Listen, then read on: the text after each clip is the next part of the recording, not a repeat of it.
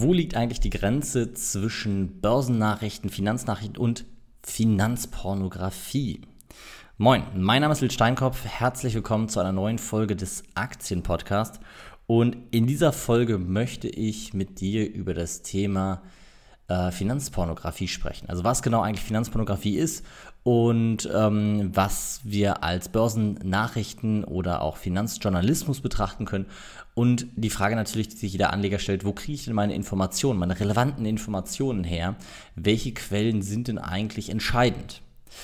Und ich habe mich zu dieser Folge durchgerungen, weil ich vor einigen mh, hm, Tagen die Börsen-App auf meinem Smartphone geöffnet habe, und zwar die App OnVista. Und ähm, im Prinzip direkt nach der Marktübersicht, ähm, wo man eben sehen kann, wie sich der Markt an dem Tag verhalten hat, kommt ein Teil mit, ich sage jetzt mal, journalistischen Inhalten. Und dieser Teil, davon habe ich einen Screenshot auch in den Newsletter gepackt. Ähm, dieser Teil, der hat mich fast in den Wahnsinn getrieben, weil von fünf journalistischen Inhalten, journalistischen Inhalten in Häkchen, ähm, waren drei direkt als Werbung deklariert. Und ähm, schon in Headlines konnte man feststellen, dass diese, ja, diese Artikel, diese als Werbung deklarierten Artikel, ähm, dass die eigentlich nur auf eins abzielen, nämlich auf FOMO. Also ich kann ja mal die Titel vorlesen, die größ, acht größten Investmentfehler.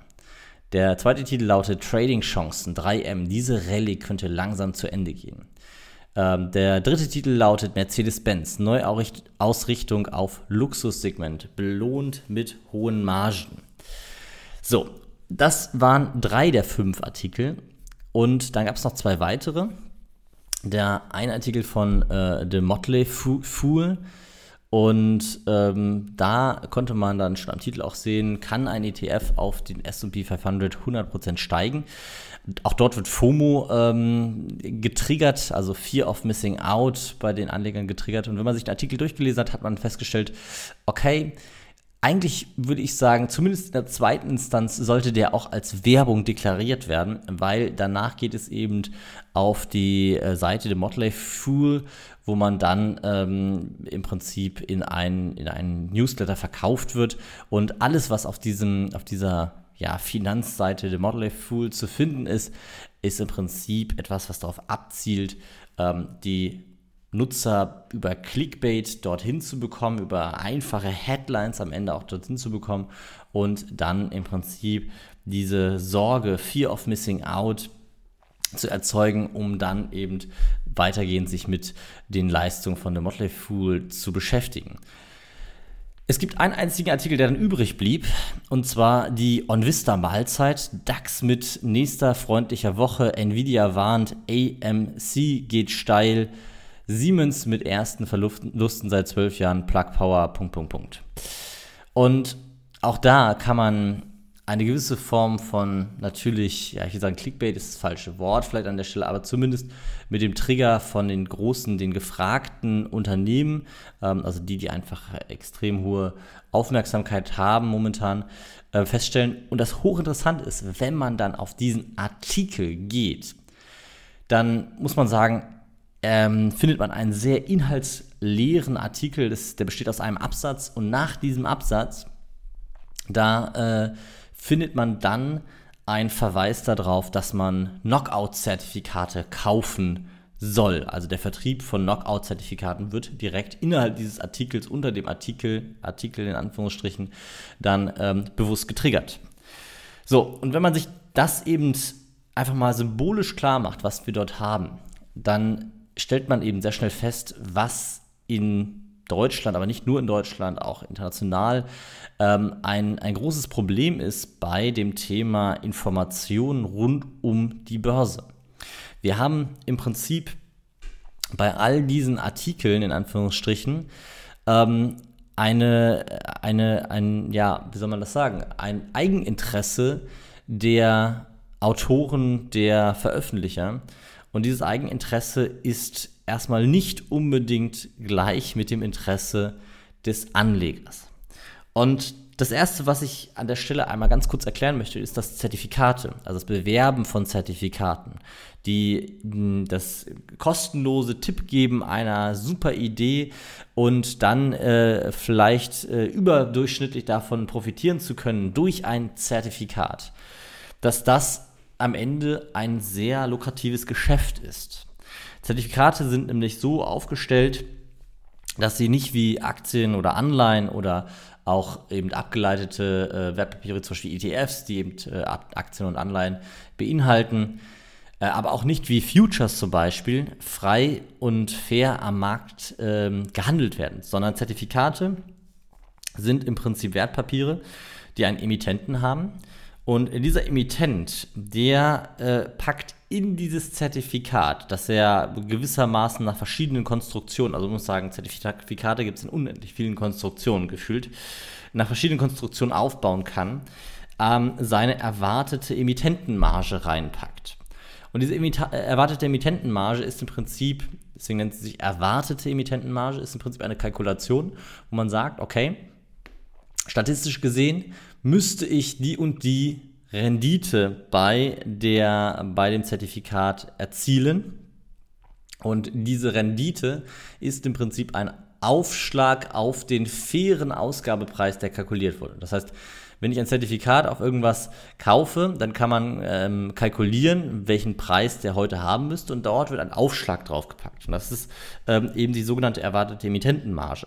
Und diese erwartete Emittentenmarge zuzüglich der Kosten, die auch ähm, nicht zu vernachlässigen sind, also der Kosten für das Emittieren dieses Zertifikats, wird im Prinzip bei der Emission auf das eigentliche Konstruktzertifikat draufgeschlagen. Und als Käufer kaufen wir das. Gegebenenfalls sind da sogar noch Vertriebskosten drauf. Das heißt, wenn wir das irgendwo erwerben, zahlen wir nochmal zusätzlich für den Vertrieb auch noch ähm, Geld. Und ähm, die Höhe dieser, dieser Emittentenmarge ist, ähm, ist nach dem EDG, also an der, äh, die eine Studie veröffentlicht haben zu dem Thema Zertifikate und Zertifikatskosten, mindestens um die 0,3, wenn nicht sogar bis zu 2 Prozent. Das hängt so ein bisschen von den Produktformen ab.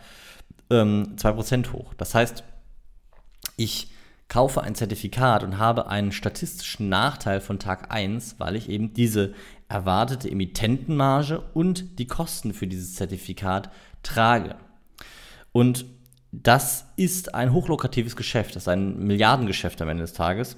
Ähm, ist nicht allen Ländern erlaubt. Es gibt Länder, die tatsächlich bewusst Zertifikate nicht erlauben. Und das hat eben auch diesen Grund, weil Zertifikate eben eine gewisse Intransparenz einfach haben bei der Preisbildung und ähnlichem und ähm, dementsprechend äh, für den Anleger nicht unbedingt das beste Werkzeug sind, außer man hat wirklich eine verdammt hohe Treffersicherheit, um eben dieses äh, Werkzeug einzusetzen. Wichtig an der Stelle, wie gesagt, äh, erwartete Emittentenmarge. Man kann nicht dem Emittenten vorwerfen, oh, ähm, du hast jetzt da irgendwie ein extrem teures Produkt gemacht, weil man weiß ja gar nicht, wie sich das, äh, der Wert dieses Produkts entwickelt in der Zukunft. Das wissen auch die Emittenten nicht. Ähm, dementsprechend kann es sein, dass sich das trotzdem lohnt. Äh, in manchen Fällen lohnt es sich sehr hoch, in manchen Fällen lohnt es sich gar nicht und man verliert halt sehr viel. Also das ist eben das, was bei Zertifikaten, das ist, was ähm, Anleger häufig äh, blind macht, nämlich einerseits die hohen Gewinnmöglichkeiten auf der einen Seite, aber eben auf der anderen Seite, und das sieht, sieht der Anleger natürlich, wenn er kauft, nicht, weil er glaubt, er liegt richtig, ähm, die hohen Verlustchancen, also prozentual gesehen die hohen Verlustchancen ähm, bei so einem Kauf von einem Zertifikat. Und das ist eine Sache, die ich euch direkt mal mitgeben möchte. Wenn ihr einen Artikel lest und in diesem Artikel schon den Verweis auf irgendwelche Zertifikate oder ähnliches seht, dann könnt ihr diesen Artikel sofort schließen, weil ihr eigentlich wisst, dass die Informationen in diesem Artikel eigentlich nur darauf abzielen, Vertrieb für diese Zertifikate durchzuführen. Und das, das will ich jetzt an der Stelle natürlich nicht jedem unterstellen, nicht jedem Auto unterstellen, aber im Großen und Ganzen kann man sagen, ist das so. Und ich möchte diese Einführung jetzt mal nutzen, um darüber zu sprechen, okay, was mache ich denn? Also was gucke ich mir denn überhaupt an? Sind Börsennachrichten überhaupt notwendig, um erfolgreich zu investieren? Und da kann ich aus meiner Sicht ganz klar sagen, jein. Ähm, ein Großteil der Börsennachrichten, also das, was viele Anleger als Börsennachrichten empfinden, kann man getrost ignorieren. ich brauche keine Börsen-App auf meinem Handy. Ich muss nicht jeden Tag checken, was gerade die neuen Nachrichten sind. Für mich sind relevant, relevante Informationen ähm, eigentlich an ganz anderen Stellen zu suchen. Wenn es darum geht, eine vernünftige Anlagestrategie aufzubauen, dann sind wissenschaftliche Arbeiten ähm, und eigene Analysen die richtige Informationsquelle. Das heißt, ich gehe dann und suche zum Beispiel beim Social Science Research Network oder ähm, bei ähnlichen Plattformen nach wissenschaftlichen Arbeiten, die mir das eine oder andere, ähm, den einen oder anderen Effekt bestätigen oder eben zeigen, wie der Markt an gewissen Stellen halt funktioniert. Ähm, das ist aber, wie soll ich sagen, das ist halt eben die Vorarbeit. Wenn ich wirklich Informationen zu einer bestimmten Aktie oder einem Unternehmen haben will, dann konzentriere ich mich primär erstmal auf die harten Fakten, also Unternehmenszahlen, äh, veröffentlichte Jahresabschlüsse, veröffentlichte Quartalsberichte, Halbjahresberichte und so weiter. Und ich konzentriere mich auf die Ad-Hoc-Mitteilung, also die Mitteilung, die das Unternehmen selber herausgeben muss. Und dann gucke ich nochmal vielleicht ganz kurz, was denn so medial zu dem Unternehmen zu finden ist. Weil das ist nicht ganz irrelevant. Es gibt natürlich Unternehmen und Situationen, wo man sagen muss, dass die, mediale, äh, die Medien da schon sehr gut, wie zum Beispiel Wirecard, zwar spät, aber sehr gut dann irgendwann ähm, das Bild von einem Unternehmen widerspiegeln. Auch wenn die Unternehmenszahlen zu dem Zeitpunkt, als Wirecard abgeschmiert ist, ähm, noch gut waren. Sie waren halt falsch, aber sie waren trotzdem noch gut. Also das, was ich vom Unternehmen an Informationen ähm, gefunden habe, war halt, äh, war halt nicht brauchbar. Ähm, und auf der anderen Seite ähm, hat man eben dort Informationen bekommen und gemerkt, okay, vielleicht sollte ich doch die Finger hiervon lassen. Die guten Bewertungen, in Anführungsstrichen, also die günstige Bewertung des Unternehmens, hat seinen Grund. Das ist aber nur eine Prüfung, eine ähm, ja, Plausibilitätsprüfung nenne ich das, dass ich im Prinzip schaue, okay, ähm, gibt es irgendwas, was jetzt gerade übersehen wird bei den Zahlen, bei, den, ähm, bei diesen Themen? Und ähm, wenn ich mir das als eine der Quellen äh, angucke, dann merke ich, dass ich viel weniger Lärm habe, um den ich mich kümmern muss, viel weniger äh, auf, auch getriggert werde, weil man muss sagen, Journalismus ist heute etwas, wo man sehr stark ähm, auf eben solche Themen wie FOMO und ähnliches triggert. Und ähm, dass man eben diese, diese Punkte einfach los wird und man diesen Lärm ein wenig beseitigt und sich auf die wirklichen Fakten konzentrieren kann. Und das entspannt einfach ganz, ganz massiv, weil man dadurch viel weniger ähm, sage ich mal, regelmäßig im Sinne von täglich Informationen verarbeiten muss und weil man einfach viel entspannter und langfristiger auch ähm, ohne diese emotionale Achterbahnfahrt sich auf seine Kernstrategie konzentrieren kann und äh, diese einfach umsetzen kann und damit dann in der Regel auch deutlich erfolgreicher ist, als wenn man sich von, von journalistischen Inhalten immer wieder hin und her reißen lässt. Weil genau das ist das, was ähm, die großen Investoren der letzten Jahrzehnte und auch aktuell, also Leute wie Warren Buffett oder Andre Costolani meinen, mit der, mit der manisch-depressiven Art des Marktes, dass halt eben am einen Tag die Unternehmen, das eine Unternehmen himmelhoch jauchzend äh, präsentiert wird und am anderen Tag eben als, als zu Tode deprimiert präsentiert wird. Und dieses Hin und Her eben zu den Schwankungen, zu dieser Unsicherheit eben fühlt, zu der Volatilität auch führt. Und genau das im Prinzip unterm Strich dazu führt, dass viele Anleger ähm, sehr emotional und, und irrational agieren. Und das wird man einfach dadurch los. Das heißt, zusammengefasst, ich schaue mir einfach kaum oder keine Finanznachrichten, Finanzjournalismus an. Ich versuche auf meinem Handy so wenig wie möglich Börseninformationen zu haben. Die App on Vista ähm, nutze ich tatsächlich trotzdem sehr gerne, weil ich dort Musterdepots pflege. Ähm, einerseits für die Academy, andererseits auch private Musterdepots pflege und dadurch natürlich immer mal reingucken kann, sehen kann, okay, was, was ist da gerade, wie läuft es gerade an der Stelle, ohne da jetzt irgendwie groß ähm, mich gleich in, in Panik zu bewegen und ohne da jeden Tag reinzugucken. Und äh, dementsprechend ähm, kann es schon Sinn machen, natürlich auch gewisse Informationen auf dem Smartphone bereitzuhalten. Aber im Großen und Ganzen kann ich sagen, lösch alle deine Finanz-Apps vom Smartphone ähm, und fang an, dich auf wirkliche harte Fakten zu konzentrieren. Ähm, fang an, Unternehmenszahlen dir anzugucken, Jahresberichte anzuschauen.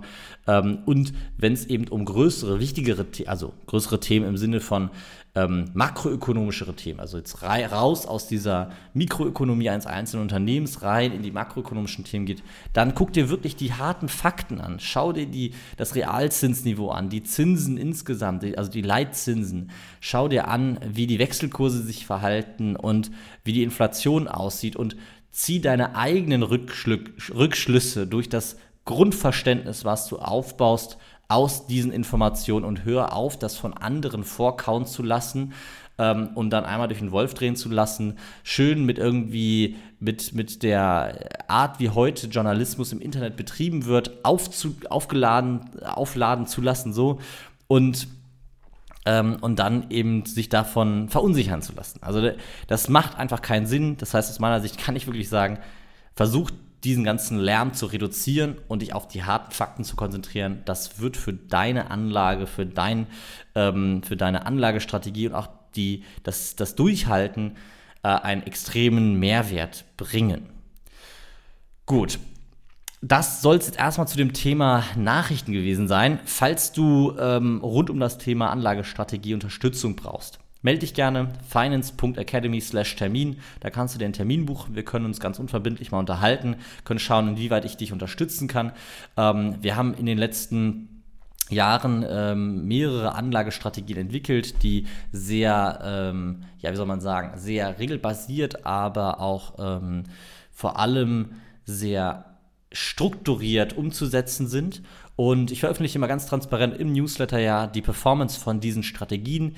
Ähm, dort kann man sehen, es gibt eben verschiedene Strategien. Warum gibt es verschiedene Strategien? Weil es einfach unseriös wäre zu sagen, es gibt ein Schema F für jeden. Jeder hat andere Volatilitätsbedürfnisse, jeder hat andere, also ähm, mit Volatilitätsbedürfnissen meine ich, dass jeder im Prinzip ein anderes, ja, ähm, Empfinden hat, wie viel Schwankung er verkraftet und es gibt eben verschiedene Ansätze. Und wir haben äh, von der globalen Asset- und Marktrotation über die Multimarktrotation, wo wir zwei recht niedrig volatile Ansätze haben, bis zu einem Ansatz der Branchenrotation, den ich schon mal in einer anderen Folge erklärt habe.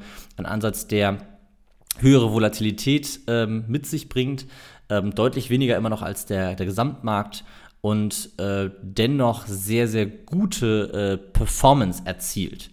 Ähm, wir haben Stand heute dort ähm, aus einem Anfangsbestand von 50.000 Euro 97.200 Euro ungefähr gemacht. Das heißt eine Gesamtperformance seit dem 7. April 2020 von 94 Prozent ähm, und eine Jahresperformance, also über die letzten zwölf Monate von 55 Prozent erzielt.